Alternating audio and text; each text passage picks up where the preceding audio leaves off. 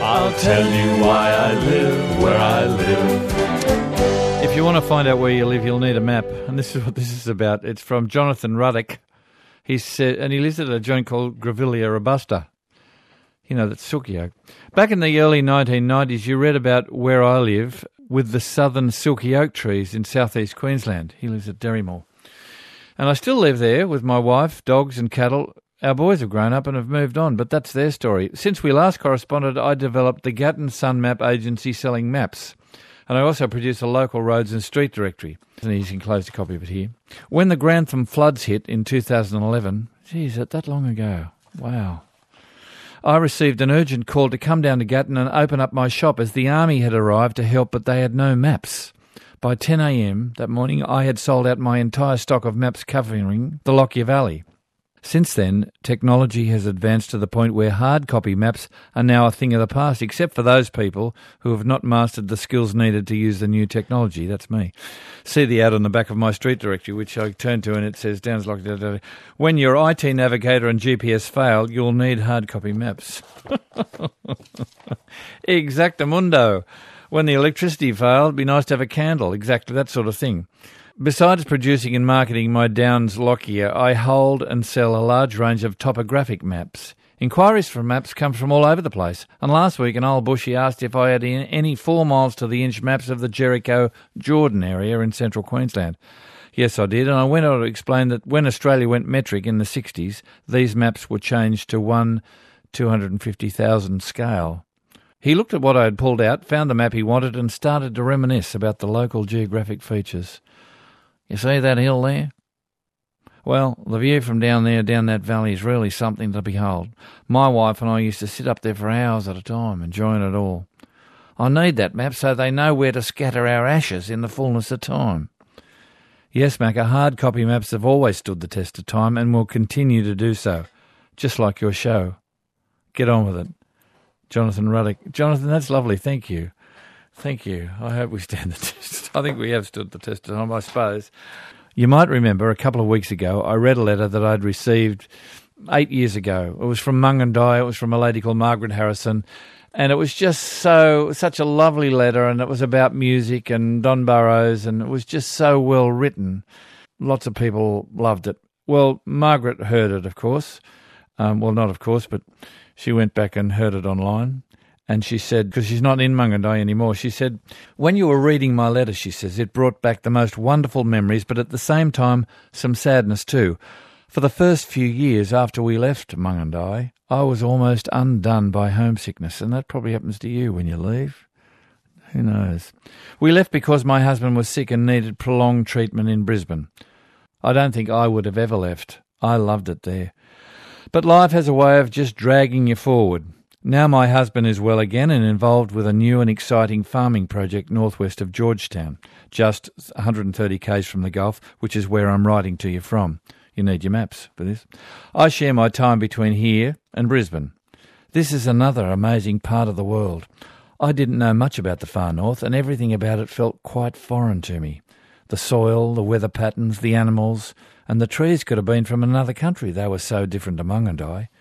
It's what they call the dry tropics. You probably know all this, Macca. Great, wide, dry rivers of sand cut across the earth during the dry season, which is most of the time. When I first saw the magnitude of these sand rivers, it seemed impossible that they could ever be filled with water. In some parts, they're a few kilometres or more across. But of course, they do fill with water, and in the wet season, there's more water than you can imagine. The rivers break their banks and form lagoon after lagoon after lagoon. From the air, they look like these amazing gleaming necklaces, soft green at the edges with moss. It's quite wondrous. Thank you again for reading my letter. I've never forgotten how you helped us promote the music festivals in Mungindi. We had no money for marketing, and it was your show that brought the people to Mungindi in their thousands. You also helped us unexpectedly fill Angel Place in Sydney when we played there. No prizes, unfortunately, just the gratitude of one woman and those lucky enough to enjoy the true magic that was the Mungindi Music Festival.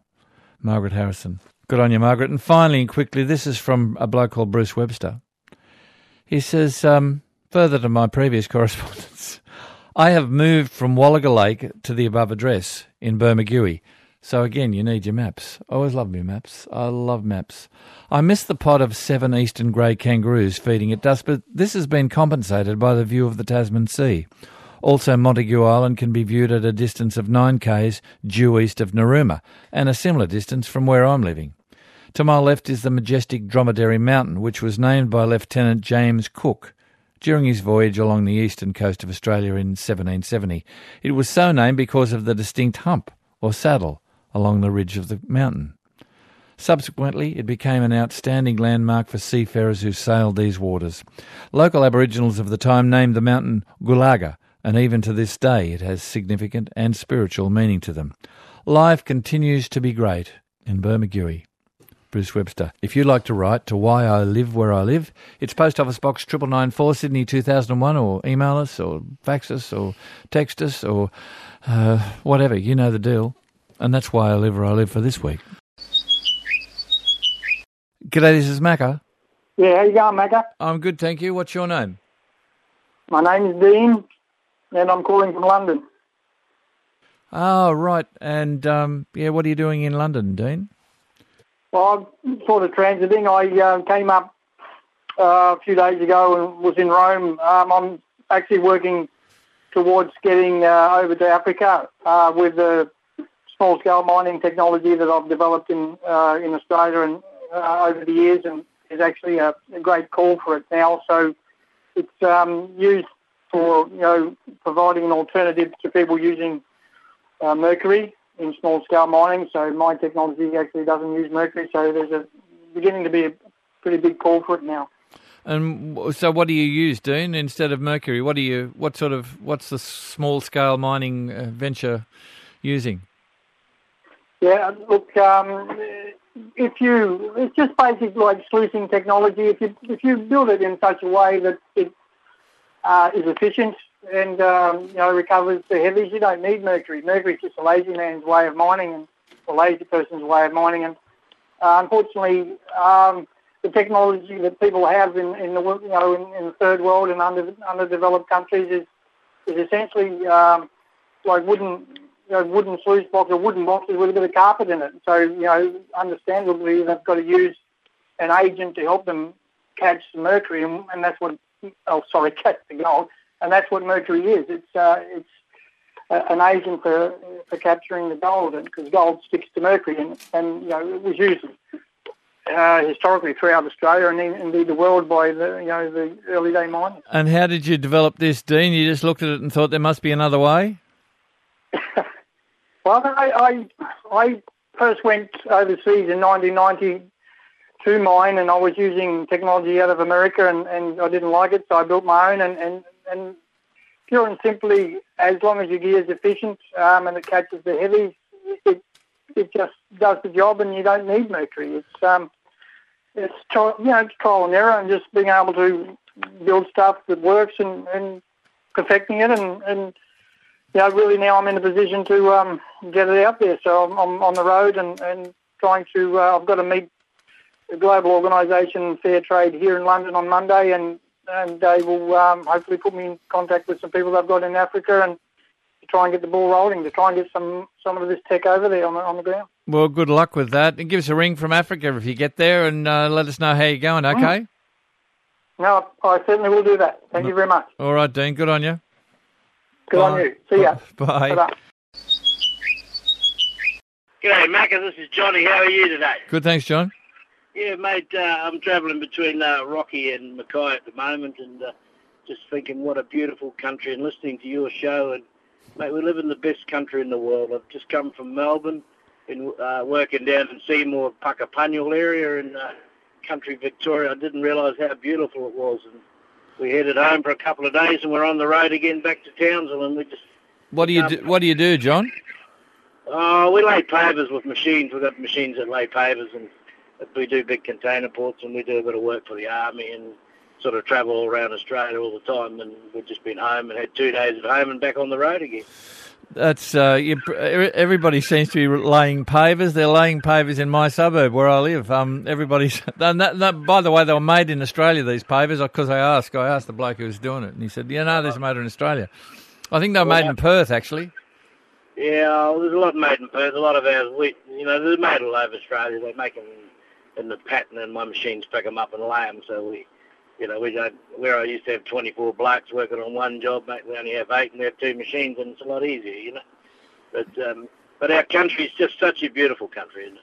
It is. It's a lovely place, Johnny. Uh, and uh, so, where are you w- going to be working now? In Townsville.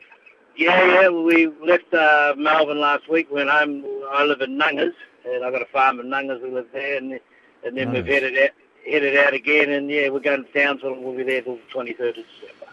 All right. Good on you, John. Great to talk, mate. Thanks for the call. Great show, mate. Cheers. Thanks very much. Bye. G'day, this is Macca. Hello, Mac. Sorry, it's Anne calling. I'm hiking on the Australian Alpine Walking Track. So I'm calling in from Selwyn South, which is about two days' walk south of Mount Hotham. Is that like Mount Selwyn, is it? Sort of Um, yes, yes. Selwyn South, eh? Yes. So, how long have you been on the track? I started on the 30th of October, so today is day, let me look at my diary, day 28. Um, and why? Ah, it just combines all the things I love, which is the Australian bush and walking and seeing different places. Wow. Um, yeah, it's not cool up there. I suppose it's a good time to walk now. It's not. There, it's nice. I've had great weather. It's a bit blowy today, and I've had rolling thunderstorms every night for the last week, but no rain in of it. So, So- So you uh, you uh, pitch your tent every night and all that sort of thing, do you? that's right. And today I've camped next to a little water tank because I'm going through the dry barries, and little water tanks along the track so bikers can get water because there's no rivers. No, and you're you're you're sort of breaking up a little bit. So we'll try. try sorry. yes, about breaking up. Yeah, you're breaking up. Your phone's breaking up. That's because you're out in the middle of nowhere. It's amazing you can talk Right. talk to talk to somebody. So, and uh, how long will you be uh, walking for? Well, I started in Canberra and I'm hoping to get to Walhalla around the 8th or 9th of December. Wow. And, Yeah. and what do you do when you're out there, Anne? Is it and is there many other people on the track, or Um, a handful of people on the track. Um, I run into a few hikers when I get around places like Hotham or Thredbo. But yeah, I just wander along enjoying the day. wow? What, um, I talked to a lady in Esperance years ago, and she said she went walking, and she said she walked off her cares. Um, I suppose, yeah. But I suppose, as my mum used to say me say to me, um, "You're born alone and you die alone," and I didn't really, I've never really understood it what she meant. I mean, it's up to interpretation that, but I mean, you're alone with your thoughts and yourself, aren't you, out there? And being alone, I've got to see more wildlife than I think you would if you were walking along talking with someone. So, yeah, I've seen heaps of brumbies and kangaroos and you name it, I've seen it. The only thing I haven't seen is a wild dog. So it's been pretty interesting. And have you done this before, Anne? Um, in 2010, a friend and I attempted it, and we got as far as um, Mount Howitt in Victoria, and we pulled out because we'd had atrocious weather. So it's time it's all the way. And where's home, Anne? Um, I live in Erica, which is a small little town next to Walhalla, so I'm walking home. I'm walking. Yeah. How nice is that? And you don't Yeah. have and you don't have headphones on as you're walking, do you? Please. No, no, no music. Sorry, no radio. Only No. in the morning. Only on Sunday morning. Yeah, good. All right, Anne. Well, look, yeah, good luck. Um, yeah. Uh, More, Sorry. more people should get out and have a look at the Alpine walking track. Yes, I'll say. Um, see you in Erica sometime, Anne. Okay. Cool. Sorry. Thanks for taking my call. That's a pleasure. Nice to talk to you. Bye. Good morning, Mac. It's Harry from Cocklebiddy. Hi, Harry. Um, how you going? Yeah, good, good. Uh, we're just outside of Cocklebiddy at the moment, and there's four of us, and we're trying to ride our push bikes to Melbourne from Perth. From Perth for. Uh, we're doing it for Beyond Blue. And how's it going? Uh, it's not too bad. It's day five, and we're getting we're getting there slowly.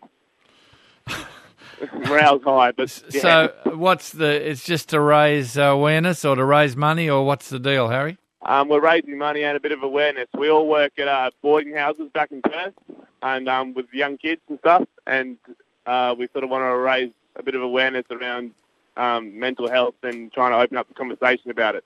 And Harry, where are you from? You're from Melbourne or from Perth? Uh, we're from Perth. Uh huh. So this will take you what a week or so? Uh, a couple of weeks, we're thinking about 14 days. Uh huh. All right. Um, so and there's how many of you? Uh, there's four of us. Three of us are in the car at the moment, and with a support crew for the bloke on the bike out in front of us. So you just thought this would be a good idea, Harry? Did you? What do you do for a, a job, Harry? Um, I'm a supervisor at a boarding house in Perth. Uh huh. What's that like? Uh, it's pretty good. Work with the young fellas and take care of them. Uh, and what sort of young fellas are they? Um, most of them are country kids that have come to uh, Perth to board and for high school, Uh huh. And so they're all pretty good kids. Oh, that's good. That's uh, would be an interesting job too. Well, um, and you're taking two weeks off out of your life to uh, to do this. Well, good on you, Harry. Um, and good luck there. It'll be a bit tough riding across the uh, paddock. Yeah, it's a bit of hard work, but it's all right. Yeah, I, I think there's a bit of weather around too, but uh, probably a bit warm this time of year now. Yeah, it is pretty hot. We have to. We've gone through a lot of sunscreen. All right, Harry, keep in touch. Let us know how you go. You'll be in Melbourne, what, in two weeks' time, will you? Yeah, we're open for around the eighth or sixth, sixth or eighth. All right, well, keep in touch. Let us know, okay? Thanks, Macca. Good on you, Harry. Out. Bye. Ladies and gentlemen, on the line is former Deputy Prime Minister and all round good bloke, Tim Fischer. Good morning, Tim.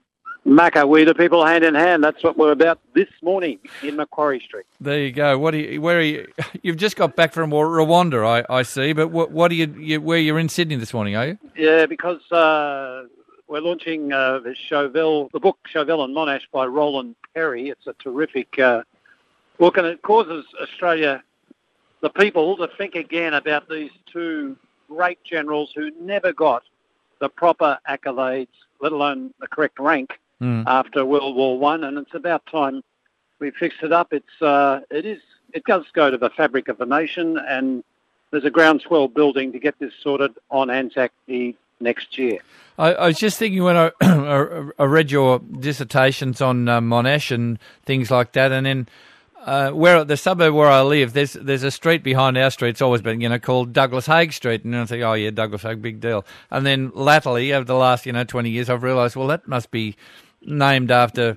Uh, General Douglas Haig, um, Field Marshal Douglas Haig. Field So he was Marshal, and, he, Marshal. and he and look, I don't know, and I don't want to disparage, but some say he's a bit of he was a bit of a dud. Um, but look, I'm not here to say that. But he he um, yeah he uh, He did one good thing, Macca. He promoted Monash, uh, supported the promotion of Monash, which Hughes did as well, W.M. Hughes, until he got jealous of him, to head the Australian Corps and show the British, the Yanks and others, how to begin to turn the tide on the Western Front. Monash did not win the war outright, neither Chauvel, but they made a huge contribution with the AIF, with the leadership of their men, with looking after the diggers. there you go. Um, and that launches on where today, Tim? Uh, down at the um, Royal Automobile Club at uh, at uh, 10, 10 o'clock. Uh, it's a bit of fun. I should be packing up Boree Creek to move, complete the move to Mudgegonga, but uh, we'll resume that tomorrow. Today, a bit of positive connection, and I would urge people to raise this with their federal members. We, the people, have the right to raise it, even though there was some pushback from uh, from past um, vice regal representatives. Yeah. Uh, it won't open the floodgates. It can only possibly involve just two people, John Monash of Jerilderie and Harry Chauvel, born Tabulam. And the Chauvels are obviously because the, the his brother that was his brother, wasn't it? Um, the um, the filmmaker, and he it, he was the bloke who was supposed to. They described him as fiercely Australian or something like that because he made those he made those great Australian movies, didn't he? Exactly. And I mean, if the Yanks can promote George Washington 176 years after his death, if the Australian Army can promote a colonel to brigadier three months after his death in a precedent in 1915, then we, the people, the Australian government and the Australian Parliament, as amongst others, Josh Frydenberg and Michael Danby would argue, can uh, can urge the consideration for the promotion of Monash and Chauvel one step in rank only to Field Marshal. After all, Prince Charles became an honorary Field Marshal in 2012. We have four only Australian Field Marshals. Only one was born in Australia. That would be Blamey. Yeah, and what was the other? What was the other general that um in that song? Um, the tears of um doesn't matter after um. Uh, Denali, what was the last man from Denali? Um, Passchendaele. Um, doesn't matter. I'll, I'll think of it in a minute. But look, you just come back from you've just come back from Ru- Rwanda, right? And you, And Um, they've banned the plastic bag completely. And two years ago they did that, so we got a big lecture on the flight into Rwanda. Must not take plastic bags in. If you've got them in your baggage, take them out. Uh, it was for the crop trust, for the seed vault, where um, I'm now the incoming chair, where we look after the seeds of the world as a sort of banker of the last resort way up there in northern Norway, wheat, oats, barley, potato, and the like. Seeds on ice for food forever. I, I read. Uh, it's funny, isn't it? I was just going through my, and I'd kept a um, I'd kept a uh, a clipping out of the Australian from 2008, and it was about. Um, this is unusual for you, Macca. no, no, no, it's not. Um, my mother, my mother used to run a clipping service for me.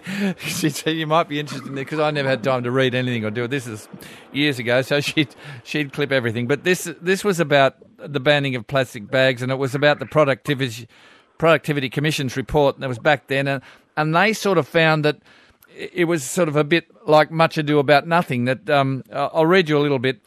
It says the report found the banning of plastic bags would be a waste of effort at high cost for little environmental payoff. Many plastic bags were already recycled and used as rubbish bags, reducing the impact removing shopping bags would have on the waste stream. A small proportion of bags ended up as litter. If the litter was the problem, the report said far better to deal with that directly.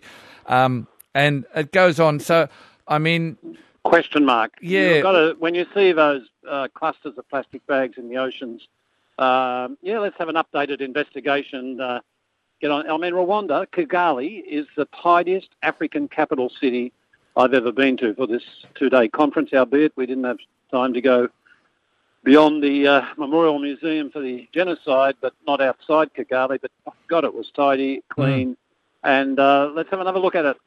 Yeah. Now uh, the the bloke I was thinking about was Pompey Elliott. He seemed like a good, decent sort of a bloke too. Unbelievable, and and a bit cheated as well. But he turned the tide in that huge lunge on uh, Operation Michael in 18 centenary coming up. So we've got some very big centenaries next year. I think the people will re-engage with this. The Battle of Villers-Bretonneux and the John Monash Centre opening on Anzac Eve. It's already in President Macron's diary to be there, right there in that part of France where he lives. Not uh, he grew up not far from there. Uh, we've got the Battle of Hamel, 4th of July. Monash's 93-minute battle. He said it should take 90 minutes, not nine weeks stuck in the in the mud and dust. It took 93 minutes. And of course, um, Amiens, the big one, which also gets written down in history by the Brits and the Yanks. So the Brits and Yanks historians are going to dominate next year. I'm going to give them a run for their money. Uh, Tim, uh, where's this? Uh, where's your book launch on again at the Automobile Club in Sydney? Roland? Perry's book, and it's at the Automobile Club, and there'll be some for sale uh, there. But it's in good bookshops, and uh, along with a certain book called Maestro John Monash, which I wrote a couple of years back. But um, it's unfolding. This is a thing that's got to go and be driven from the grassroots up and challenge those who would say it would open the floodgates. It will not. All right, Tim Fischer. Nice to talk to you, mate. Um, Great Sunday. Take yep, care. Good on you, mate. Bye.